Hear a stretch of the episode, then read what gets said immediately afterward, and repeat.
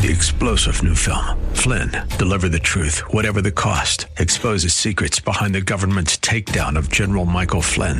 Flynn knew what the intel world had been up to. He ordered the first audit of the use of contractors. This set off alarm bells. He told the truth. He was the most dangerous person for Donald Trump to hire. They had to get rid of Flynn.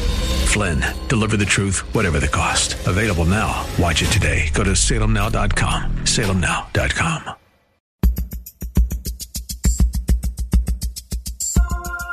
It's Lifeline with Craig Roberts. He's the host of Northern California's longest running conservative talk show. He's a man with a message, a conservative with compassion. He's Lifeline's own Craig Roberts. Thank you kindly, sir. Good afternoon. Welcome to you. Great to have you on board with the Tuesday edition of Lifeline for this 23rd of July. Well, trust has been a good week for you as we're kicking off a, a new program here tonight addressing issues that impact your life and your world. One of the big issues we're going to start with tonight is a look at news, kind of a big deal as Congress is heading off on vacation here shortly, that they've come to a budget agreement. A budget agreement that's going to actually sort of pave the way for peace and tranquility between the two parties well into 2021. And uh, for those folks paying attention, you might take note of the fact that they've managed to come to an agreement that pushes us almost to the end of 2021 and conveniently well past November of 2020's election season. Let's spend a moment, if we can, before we meet our first guest tonight, taking a bit of a walk back to the good old days to uh, sort of refresh your sense of nostalgia. Reduce our 18 trillion in debt because believe me, we're in a bubble. We have artificially low interest rates. Be careful of a bubble because what you've seen in the past might be small potatoes compared to what happens.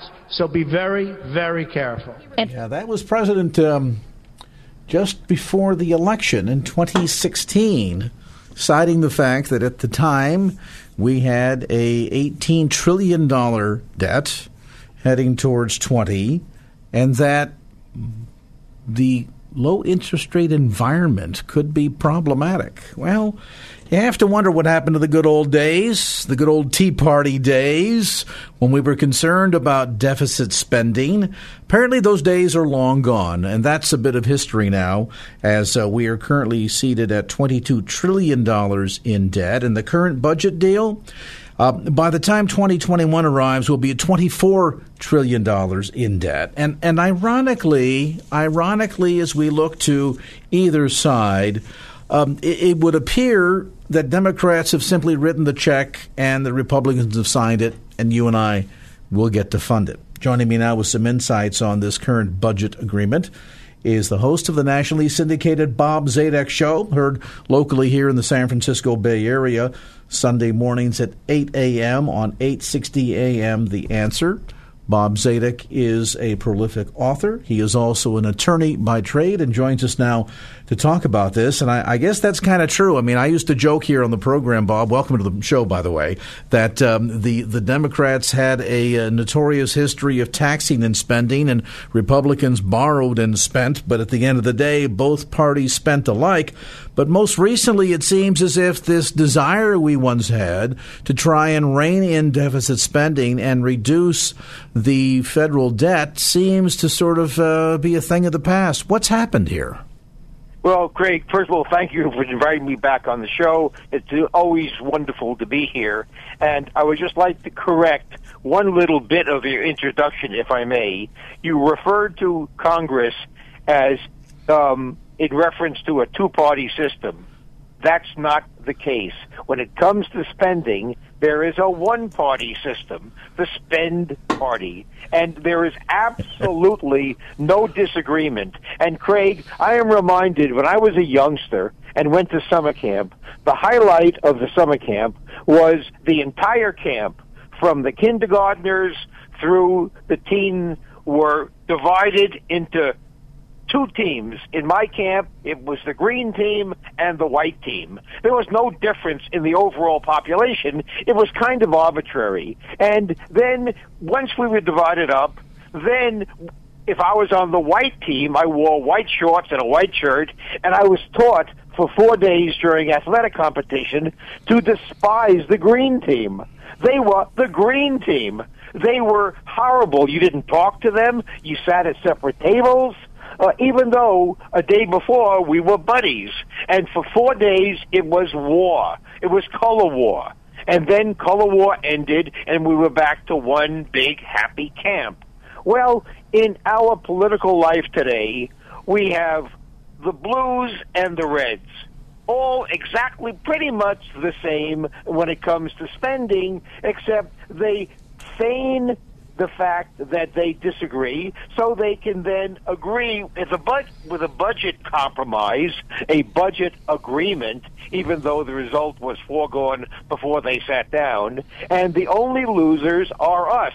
But any pre- any pretension that we have when it comes to spending a two-party system is just playing along with their game, and I don't I don't recognize that. Second of all, Craig, you you welcomed your audience and you welcomed me, and expressing the hope we're having a good week so far. And then you talked about the budget def, the budget agreement. Well, no, Craig, I am not having a good week so far. I am having a very bad week so far. But thank you for asking. By dint of the budget quote agreement. And, you know, uh, I, I offered tongue in cheek, ironically, the ones that'll really end up having a bad, not weak, but a bad life are going to be the future generations upon whose backs we are piling all of this indebtedness. And you know what I find interesting, Bob, and maybe you can shed some light on this for our listeners. Uh, there have been times, certainly in America's history, when a matter of spending significantly more than the U.S. Treasury brought in was a matter of survival. I think, for example, of World War II. And it, it, it was spend, spend, spend because we had a common enemy. We needed to, to mount up military supplies and materials. We needed to support our troops. We needed to do everything we needed to do to make sure we won the war. Likewise, we've had moments when it was felt necessary to spend more to try and stave off potential larger economic disasters, be it some of the spending that went on during the Great Depression under the New Deal and FDR, or more recently on the heels of the 2008 2009 economic disaster. What I find disingenuous, what I find difficult to sort of uh, resolve in my own mind is we, we have this constant drumbeat of how healthy our economy is, Wall Street is on a tear. We're now basically 10 and a half years into the longest bull run in history. We're told how fantastic everything is at so many economic points. And yet, the one thing that seemingly during good times or bad alike that we can't control is our spending. Why is that? Well, Craig, you you you mentioned war and natural disasters and the like, and uh, I must say you raise a very astute and important point. Uh, when I look at budgetary issues, monetary policy, what, what, fiscal policy, what we're talking about now, when I look at that, I don't ever focus on the absolute amount we are spending, because in times of war, and when survival is at stake, you don't focus on spending, you focus on survival. So, what to put what you have said another way, the issue is never how much you're spending, it is what you are spending it on. And that's the issue. And you you made an excellent point, as you often almost always do, which is you point to the fact sometimes the amount of spending doesn't matter. It's irrelevant when the alternative is death of a country. Then you don't discuss the amount of spending. So the issue is what money is spent on. Now, what has happened in this past Congress is we are spending more money on defense, for example, than the next six countries uh, below us spend collectively. We have uh, 700 foreign bases. Our nearest competitor has five foreign bases. Are we 1,400 times more at risk in foreign countries than anybody else's? Of course not. So, and we are now basically the world is at peace. At peace. And our defense spending is the highest.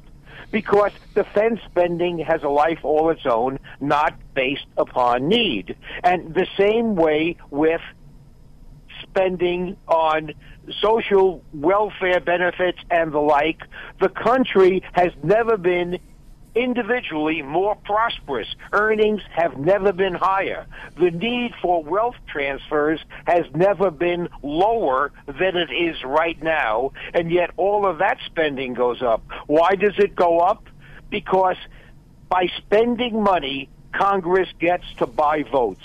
And to make the analogy one your audience can follow, you have, to your enormous credit, a family oriented audience your audience understands better than any other audience family values. And just imagine the quality of parenting if we had a parent who was not very good at parenting, but bought the love of their children by just showering them with gifts and with material items.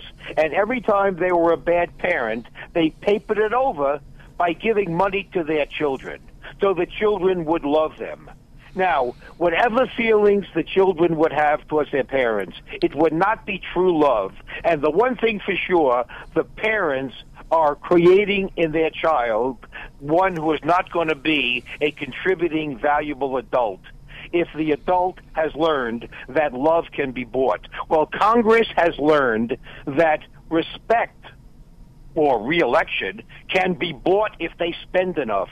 So Congress compensate for the equivalent of bad parenting, that is bad legislation, they compensate for being bad at their job by buying reelection through spending. That is the way they do it. And Congress is just one big reelection machine, and the spending only means they want to ensure their own reelection. To think that our country is getting any benefit whatever, foreign or domestic, from the spending is is is a false assumption. The only ones who benefit by the spending is Congress itself. And you know, it shouldn't be lost on any of us that this budget agreement, that is bipartisan in nature, pushes out well past the 2020 election so that neither Democrat nor Republican want to face, of course, budget a budget crisis and uh, reelection at the same time. So, what have they done? They've said, let's kick this can further down the road. We'll deal with it later. Somebody will eventually address this issue. And of course, we know that when um, the issue or the conversation turns to addressing it once again, we'll find another excuse to kick the can further down the road. Bob Zadek is with us today. Bob is a nationally syndicated talk show host. His radio program, The Bob Zadek Show, can be heard Sunday mornings here in the San Francisco Bay Area on 8:60 a.m. The Answer. That's Sundays at 8 a.m. If you check out his website bobzadek.com, you'll find all kinds of great resources there, a list of the stations that he's heard on. Of course, you can also get podcasts of previous broadcasts and check out a number of his books, including his most recent, which ironically we don't have really time to dive into the way these two um, conversations or issues sort of, of dovetail together. But his most recent book, The Bubble How Higher Ed Became America's Most Overrated Product, also has a lot to say about our spending in our country. Bob Zadek, bobzadek.com. We'll take a time out. We'll come back to more of our conversation. When we come back, we'll present this question to Bob The Tea Party. Whatever happened to them? As Lifeline continues.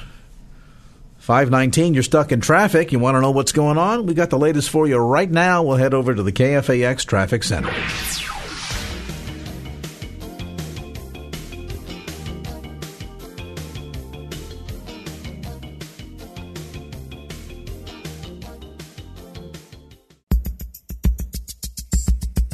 And now back to Lifeline with Craig Roberts. With Senator Gregg because he knows more about it than I do. But um, political process. One of the lessons I learned in Washington is it's almost impossible to get something big and difficult and controversial done without a crisis.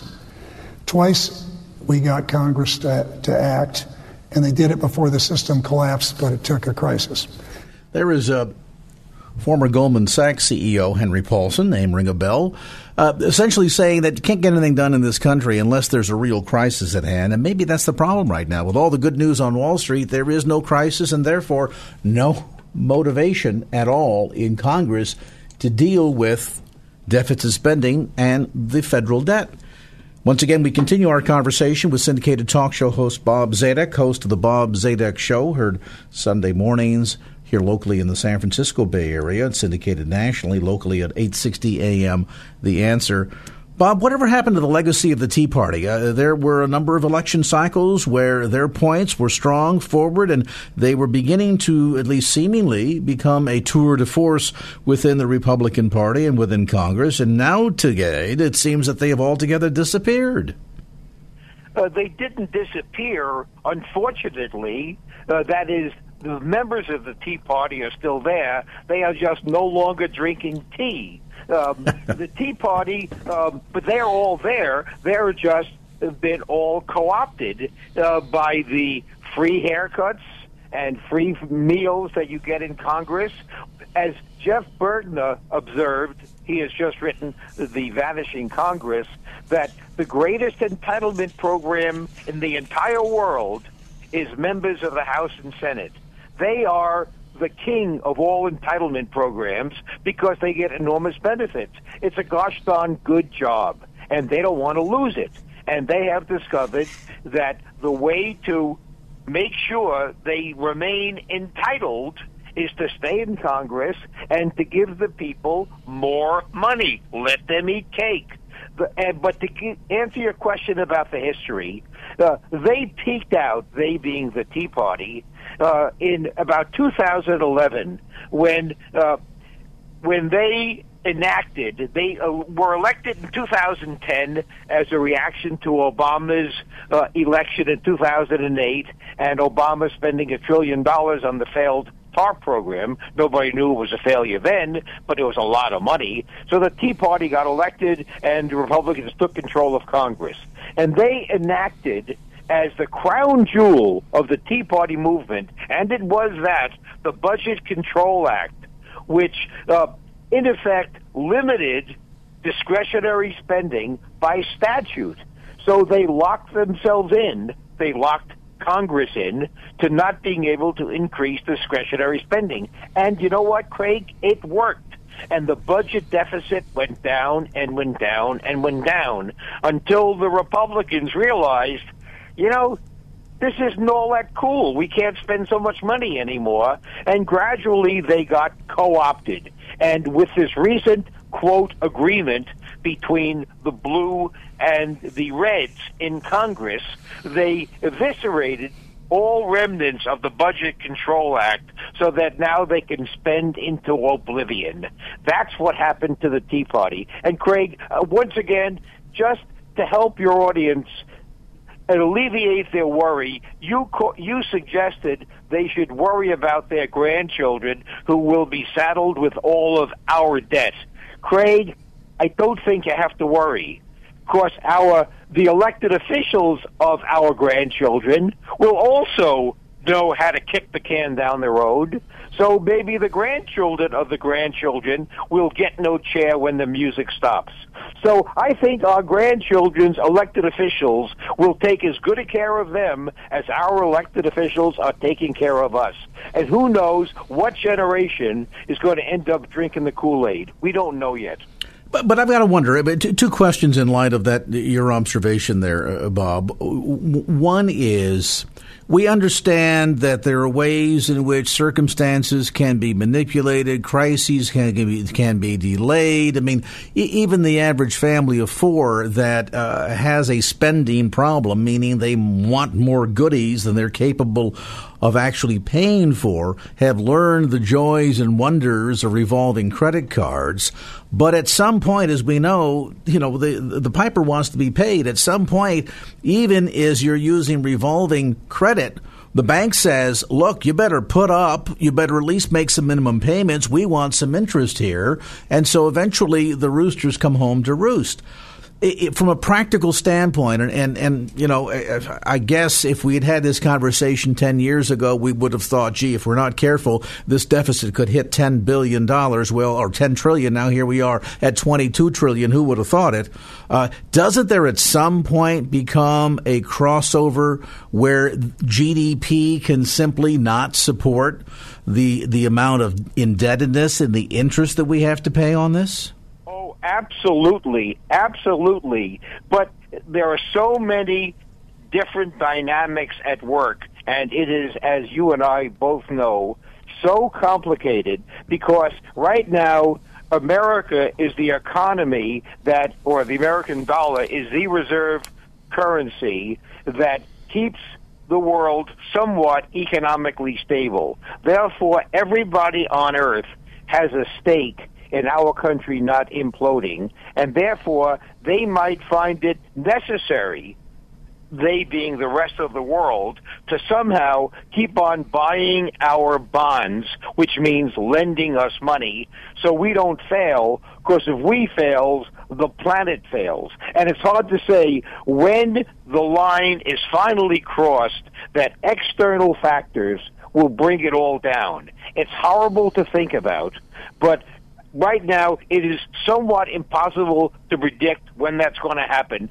The one thing you can predict, the one thing you can predict is it will happen. And the problem is there's nothing, there's no reason for hope in our Congress because Congress does not as I said, it is so preoccupied with its own self-interest and getting reelected, and everybody in Congress now and everybody who is going to be running for office in the near future knows they will not be there when the end comes. Therefore, you use the phrase kicking the can down the road. In the short term, and we're still in the short term, that's a winning policy if your only goal is to get reelected. Do you agree then with uh, do you agree, Bob, with former um, Treasury Secretary Hank Paulson's observation that no crisis equates no action in Congress? Oh, of, of course that's true. And by the way, but I also disagree with the corollary. A crisis also creates inaction in Congress.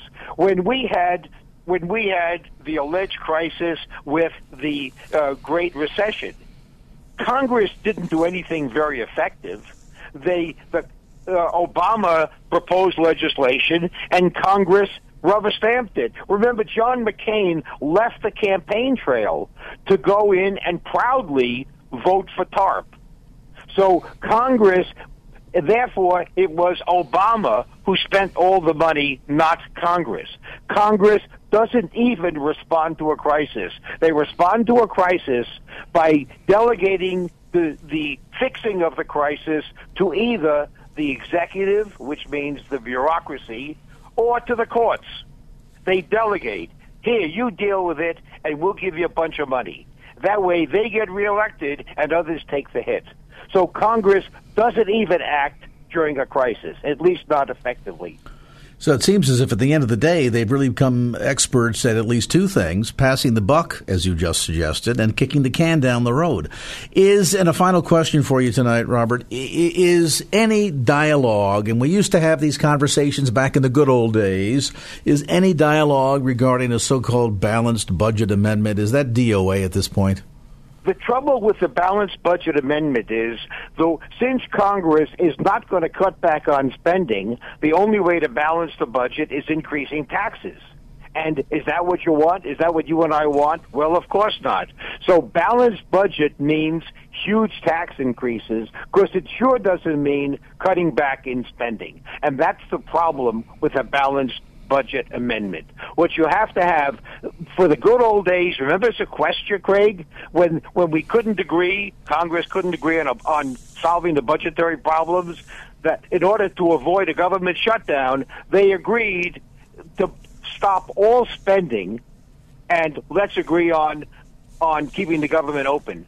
The sequestra, which actually reduced the deficit and reduced spending, it was profoundly effective till they till the Dems and the Republicans said we can't stand this anymore. Let's get rid of it. We can't spend. And even though it was working perfectly, they got rid of it. So if they get rid of the sequestra and get rid of the Budget Control Act, the only solution is never vote for a Democrat or Republican. Pick a third party and vote for them because that's the only hope is to show both major parties we reject their cynicism and we reject their selfishness. And sadly, as we've seen demonstrated here today, and close observers, I think, will agree, um, the the celebratory uh, tone being struck by both the administration, Republican leadership, Mitch McConnell, Democrat leadership in Nancy Pelosi, just essentially means that we've pushed the problem down the road at least another year and a half, two years. And uh, in the process, the Democrats wrote the check, the Republicans signed it, and you and me, we get to pay for it. Bob Zadek, host of the nationally syndicated Bob Zadek Show. We're going to have Bob back on to talk about his new book, The Bubble How Higher Ed Became America's Most Overrated Product. You want one insight? 1960, just a little bit over 50 years ago, heading towards 60 years ago. Time flies. 1960, the cost of an education at Princeton University per year, $2,500. $2,500. And today, it's 52000 You could have walked away with a nice Princeton education, four years, 10 grand. Now, that nice same Princeton education, four years, 200 plus grand. The Bubble How Higher Ed Became America's Most Overrated Product. Available now through Amazon. And of course, you can also order it at bobzadek.com. That's B O B Z A D E K.com. Lots of great information, podcast resources too at bobzadek.com. Check out the website. Check out his program Sunday mornings at 8 a.m. on our sister station, 860 a.m. The Answer. Bob, as always, an education to have you join us. Thanks again for the time. 536, they tell me. Time for a look at traffic. So let's see what traffic has to tell us about your ride home.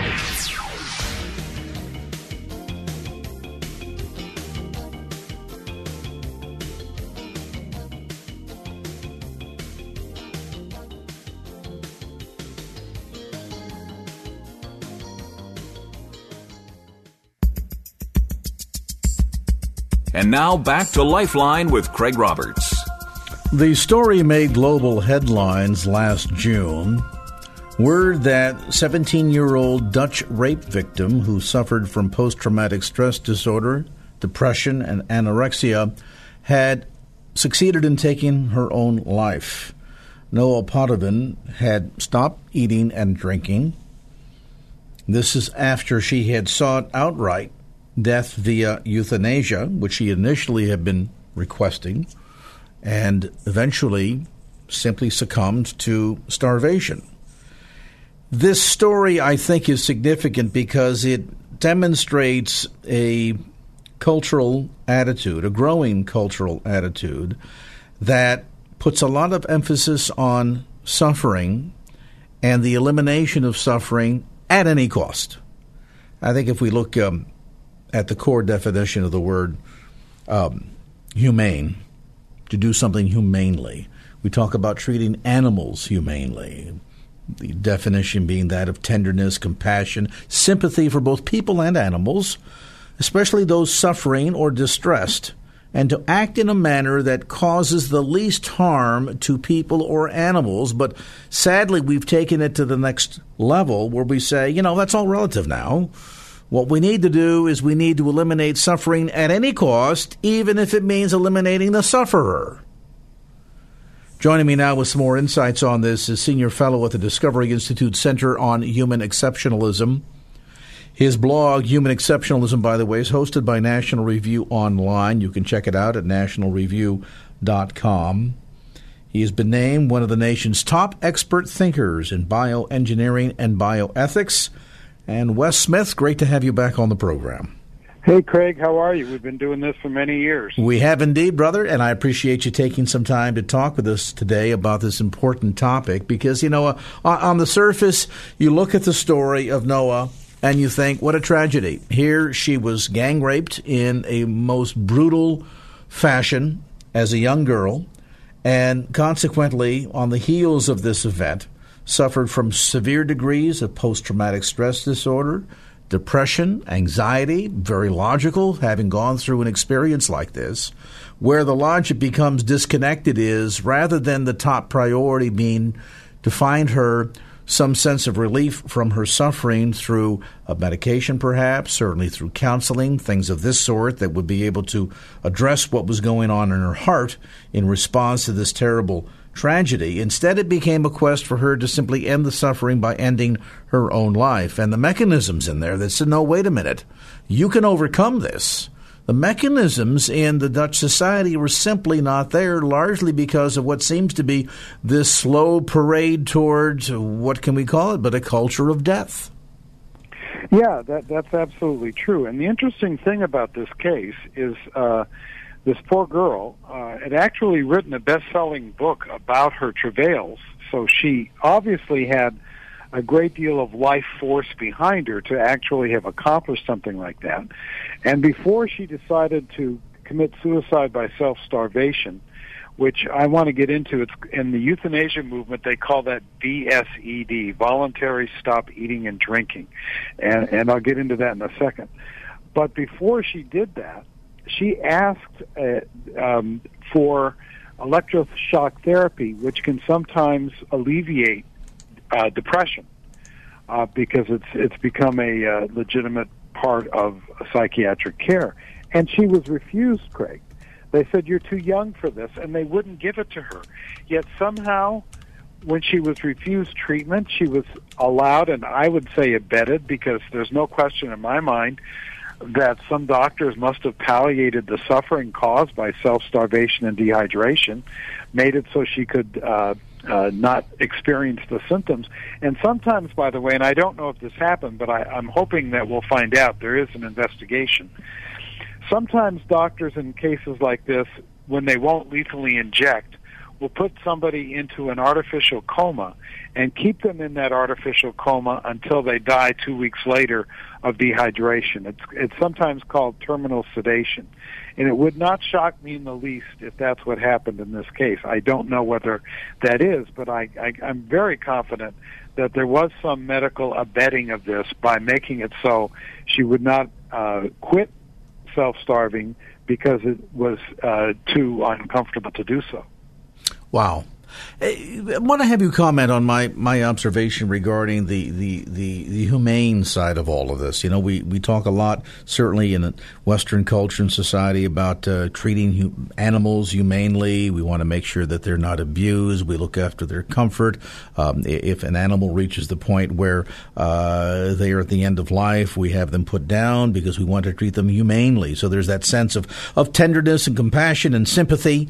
And yet there seems to be a disconnect here here where we have become so focused on treating, in this case, people humanely and wanting to alleviate suffering that we've now been willing to go as far as to simply eliminate the sufferer as the means of, I guess, what erasing some of our sense of guilt that we feel as if we can't can't do we can't wave a magic wand to make them uh, healthy or whole again. So if we can't eliminate the suffering that way, let's just uh, eliminate the sufferer.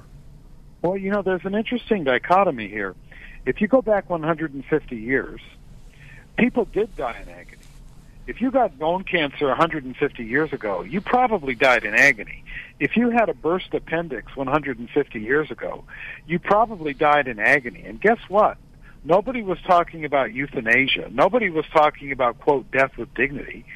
Uh, it just wasn't part of the conversation. So what has happened is that we have become so successful in terms of our treatment of people. We have become so adept at uh, alleviating suffering, mitigating as, as, and this is a good thing, obviously, mitigating the discomforts of disease or injury. That I, it seems to me we've come to a place where we expect there to be no difficulty whatsoever. And also, I'm afraid there's something going on here, Craig, that has to do with putting ourselves out of our family's misery, if you will. Look at um, uh, uh, the case of Brittany Maynard. Brittany Maynard, you may recall, was the California woman, young woman, uh, got brain cancer. She moved to Oregon so she could have assisted suicide. never once tried uh, to have hospice care, which can alleviate the uh, significantly the suffering caused by brain cancer. When uh, some expert, uh, Dr. Ira Byock, just as an example, one of the country's most adept experts at hospice care, went on Good Morning America to say, "Wait a second, It's not hopeless. There's, people with brain cancer who are dying do not have to die in unalleviated suffering. She, he was yelled at. How dare you say that? Uh, about uh, Brittany Maynard, and he wasn't talking about her specifically, but he was talking in general. Yet what she wrote in her public advocacy for euthanasia or for assisted suicide was that number one, she wanted to commit suicide because she was worried about suffering, which we can all understand. But it seems, and she said, and then she accepted a worst case scenario of what would happen to her, uh, which I suggest might have been planted in her in her head, if you will, by people who wanted her to want assisted suicide. But secondly, she said, I don't want my family to remember me badly uh, of, of going through the decline. Are we going to become a society that decides that our job and our obligation to our family so that they don't have to experience the emotional difficulty of watching loved ones die is suicide? Now, I know you've had deaths in your family. My mother died uh, three years ago of Alzheimer's in my home I, my wife and I brought her into my home for the last five months of her life. That was not an easy experience, but so what? My mother didn't have a duty to die and get out of the way to, in order to spare me uh, the difficulty that was associated, and I must say the great honor associated with caring for her at, at her at her end. So we have to be very careful here. Well, and you touch and, on, I think, Wes, the very slippery slope that slippery slope between the, the sort of altruistic notion that we're trying to end a person's life who is facing uh, terminal illness and potential pain and so forth, that we want to eliminate their suffering. And that sounds like a very laudable, kind thing to do. But how quickly that downward spiral, where suddenly the agenda begins to shift, as you're suggesting, that the, the real priority here is not so much about eliminating the suffering of our loved one as much as it is eliminating our own suffering. And, you know, in more harsher terms, it's, you know, she's lived a good life, X number of years is fine, and we sort of justify in our own mind how that at some point, uh, mother slipping away or father being out of the picture, whatever, is, is really for their own benefit. When what we really mean to say is that it's for our own benefit because we just want to go, just don't want to go through the discomfort of, of the, the, the pain and the loss of watching the decline and then add in the uh, consequence of uh, medical uh, costs and cost control. Uh, what could be a cheaper quote treatment close quote than killing somebody? Mm-hmm. It costs perhaps one thousand dollars for an assisted suicide.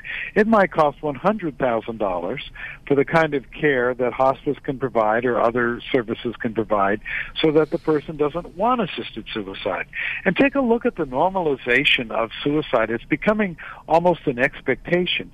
You've had in the Los Angeles Times, the New York Times, and other newspapers these incredible laudatory stories of suicide parties where people uh, hold a going away party, their friends and loved ones come, and at the end of it, they commit suicide. Now, think about that. Think about if you, if your listeners, and, and of course you live in California, which I used to but don't anymore, but you have legalized assisted suicide. Any one of your audience members over there in Fremont, Northern California, which I know very well. I used to live there, lived there in that area for 25 years. Any one of your listeners could get a call from Sister Susie, let's say. Sister Sue says, you know, grandma's got cancer. She's expected to uh, expire within six months, but she's decided it's next Tuesday. She's got the pill. She wants you to come and be with her when she kills herself and uh, along with the rest of the family. What do you do? if you say yes, you're validating grandma's worst fears about herself that she might be a burden, that she might not be as lovable anymore if she goes through that decline, that uh, you know the money cost uh, used to care for her properly could be better used for little Timmy going to college, this kind of thing. Uh, but if you say no, and no one in that circumstance should ever just say no. They should say, in my opinion, Grandma, I can't do that, but here's what I can do, right? You never abandon anybody. But if you say no, then Sister Sue says, well, who are you to force your Christianity on me, buddy? You're out of the family. And don't think that won't happen. Do you remember the uh, uh, the Klooster case? And it was uh, from Castro Valley. Remember uh, Gerald Klooster? Oh yes, from Castro Valley. And he was the doctor, the Kaiser doctor, who had Alzheimer's disease, and his uh, his wife took him to Kavor- Jack Kevorkian when Jack Kevorkian was doing the assisted suicides. Was going to take him to Michigan for an assisted suicide, and his son Chip found out about it and actually took his father uh, when his father and mother were in Florida for a last visit with good friends before flying to Michigan. Chip flew down there, got his father to come home with him to save his life. Do you remember that brouhaha? This was in the 1990s, where Chip saved his father from Jack Kevorkian, and I I became the um, uh, the spokesman for Chip in California at that time and eventually the case was resolved and, and the father was uh, never assisted in suicide and died a natural death. Did you know, uh, Chip reached me, talked to me about a year and a half ago. He is completely estranged from his family. He lost his love of his mother and his brothers and sisters because he kept his father from being put into a carbon monoxide machine by Jack Kevorkian. So this kind of thing can happen. This is the kind of conundrum and and awful situations that this whole assisted suicide movement calls causes. And any one of your listeners could experience it and they should be thinking right now what would i do if that call ever came well, and, and sadly, in the in the Klooster case, as in others, we've seen some sense where at least some degree of support from the family and that that sense of of you know coming together. We want to be supportive of this becomes problematic. Then you've got others where things are just absolutely torn apart, like in the case of Terri Schiavo, where one side is saying, "Hey, wait a minute, we can't be doing this," and, and the husband in this case, of course, was was eager to uh, uh, to terminate her life, and and it's it's sad because it's a series of mixed messages where at the end of the day we sort of discount the notion that human life has unique value and, and therefore is to be protected and we move into what becomes I guess, this tipping point where we see more and more sense of, of acceptance, that this becomes sort of the, the socially appropriate thing to do. Whether, as you say, gee, instead of the money to keep grandma alive for another year, that could go to support, you know, education in, in, in the family and, and uh, uh, leave a nice inheritance, whatever the case might be. And, and sadly, we sort of justify in our own minds the reason why this ought to, quote unquote, be okay and then add another utilitarian aspect to this.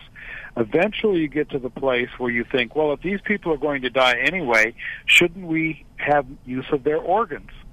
So you will see now, you do see now, in Belgium and Netherlands, where the society generally has accepted euthanasia, not only are, are terminally ill people brought in, but actually mentally ill people who suffer a lot more than dying people in many cases. Look at this uh, woman with anorexia that we discussed where people are brought into hospitals who are not otherwise dying. They are euthanized if they have a mental illness because of the mental illness they've asked to die, or let's say a neuromuscular disability.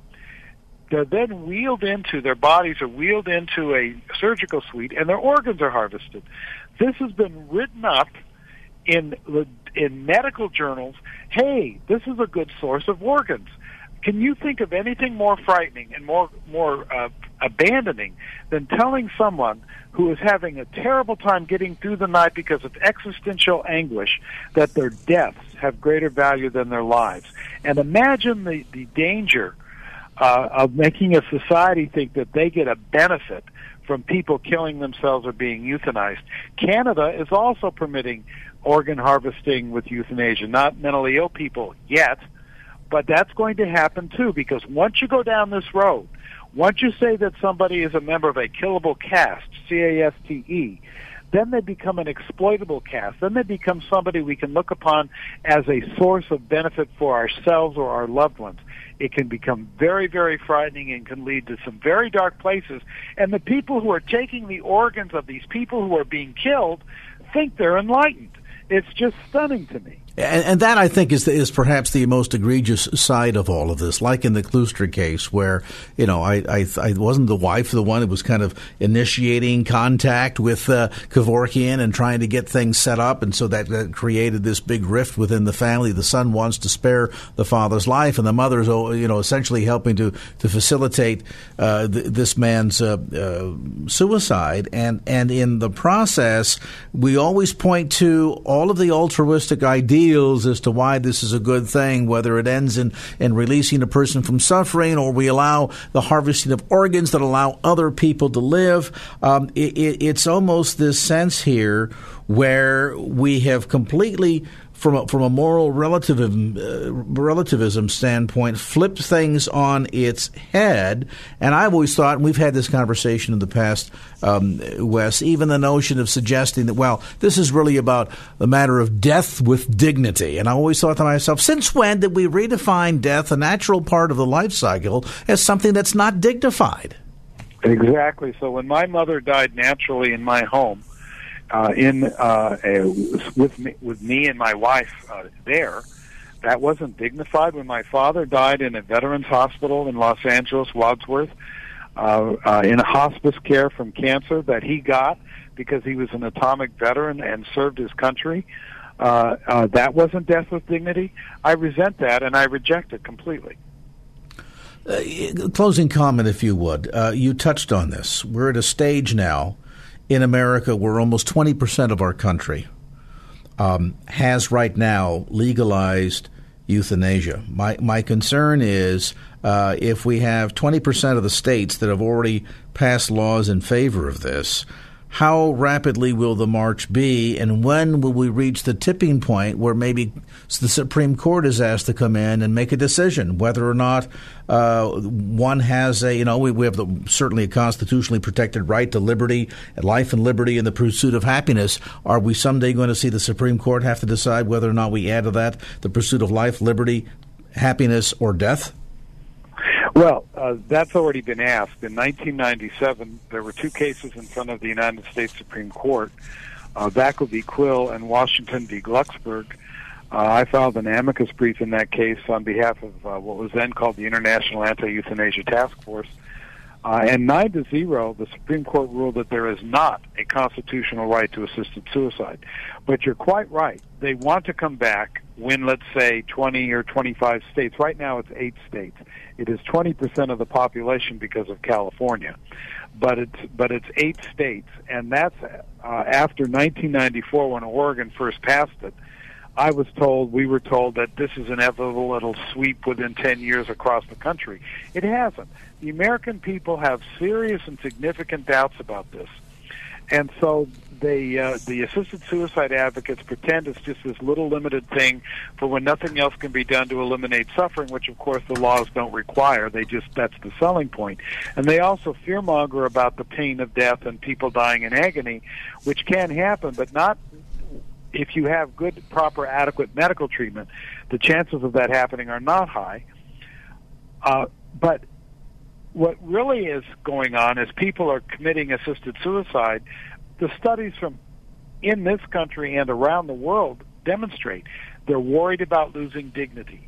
Well, that's a problem, of course, but the way you handle that is to, to love people, not to abandon them to death. That's something that needs to be addressed and can be addressed and should be addressed. But we we don't have to just say, "Oh, you're right. You don't have dignity." Another reason people ask for assisted suicide is they're worried about losing the ability to engage in enjoyable activities. Of course, that's a concern. People, uh, but people also can learn to adjust that. I was a hospice volunteer. I've had one patient who died of Lou Gehrig's disease. He lived in your neck of the woods and he told me that he wanted to go to Kevorkian. This was in the 90s. Uh, for suicide, and then he said, "I'm so glad I wasn't able to do that because in this, these were his words. I came out of the darkness and into the light. I came out of the darkness and into the light. I came out of the fog, and I'm so glad to be alive." And he, uh, hospice is about living. Assisted suicide is about dying. Well, and you know the interesting thing is that we, we talk about this notion of of uh, you know death with dignity and the process of trying to find or retain or capture or preserve our dignity. We're losing our very souls. Wes, I appreciate the time, brother. We're out of time uh, in this segment, but I want to direct listeners if you want to get more information, um, you can read the blog post Human Exceptionalism, which is hosted by National Review Online by Wes Smith, Senior Fellow at the Discovery Institute Center on Human Exceptionalism. Wes Smith, thanks for the time. We're at 6.02. Let's get caught up in some traffic right now.